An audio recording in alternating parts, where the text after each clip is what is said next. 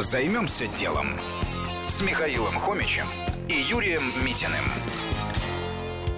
Бизнес на скидках на еду или история «Еда-дил». В России, к сожалению, продукты становятся все дороже. Наталья Шагарина, мать троих сыновей, придумала свой проект в 2012 году во втором декрете, чтобы экономить на продуктах и повседневных товарах. Идея мобильного приложения «Еда Дил» была проста – собрать и показывать скидки и акции из каталогов супермаркетов и детских магазинов.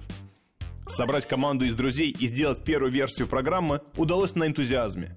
А дальше в проект инвестировал бывший работодатель Натальи – Яндекс. Инвестиции позволили развить функционал приложения, а главное – масштабировать проект. Теперь можно экономить на еде почти в любом городе России. Аудитория растет очень быстро. Сейчас это почти 2 миллиона активных пользователей в месяц. Что было дальше? Приложение оставили полностью бесплатным для пользователей. А зарабатывать Наталья планирует на рекламной модели. К сожалению, не удается автоматизировать процесс сбора всех скидок.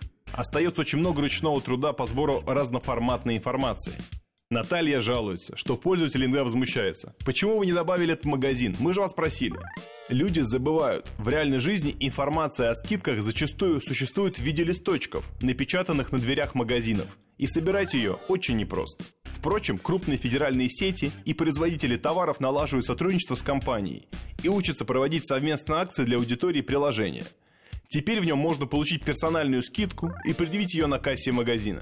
Кстати, удивительно, что более трети пользователей приложения мужчины. Наталья такого совсем не ожидала. Мы все любим экономить, а значит, на этом можно сделать бизнес. Займемся делом. На радио Вести ФМ.